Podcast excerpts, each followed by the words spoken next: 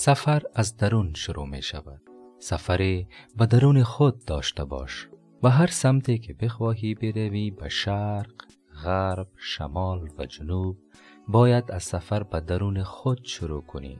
چون وقتی از درون شروع کردی مسافت فیزیکی هم طی کنی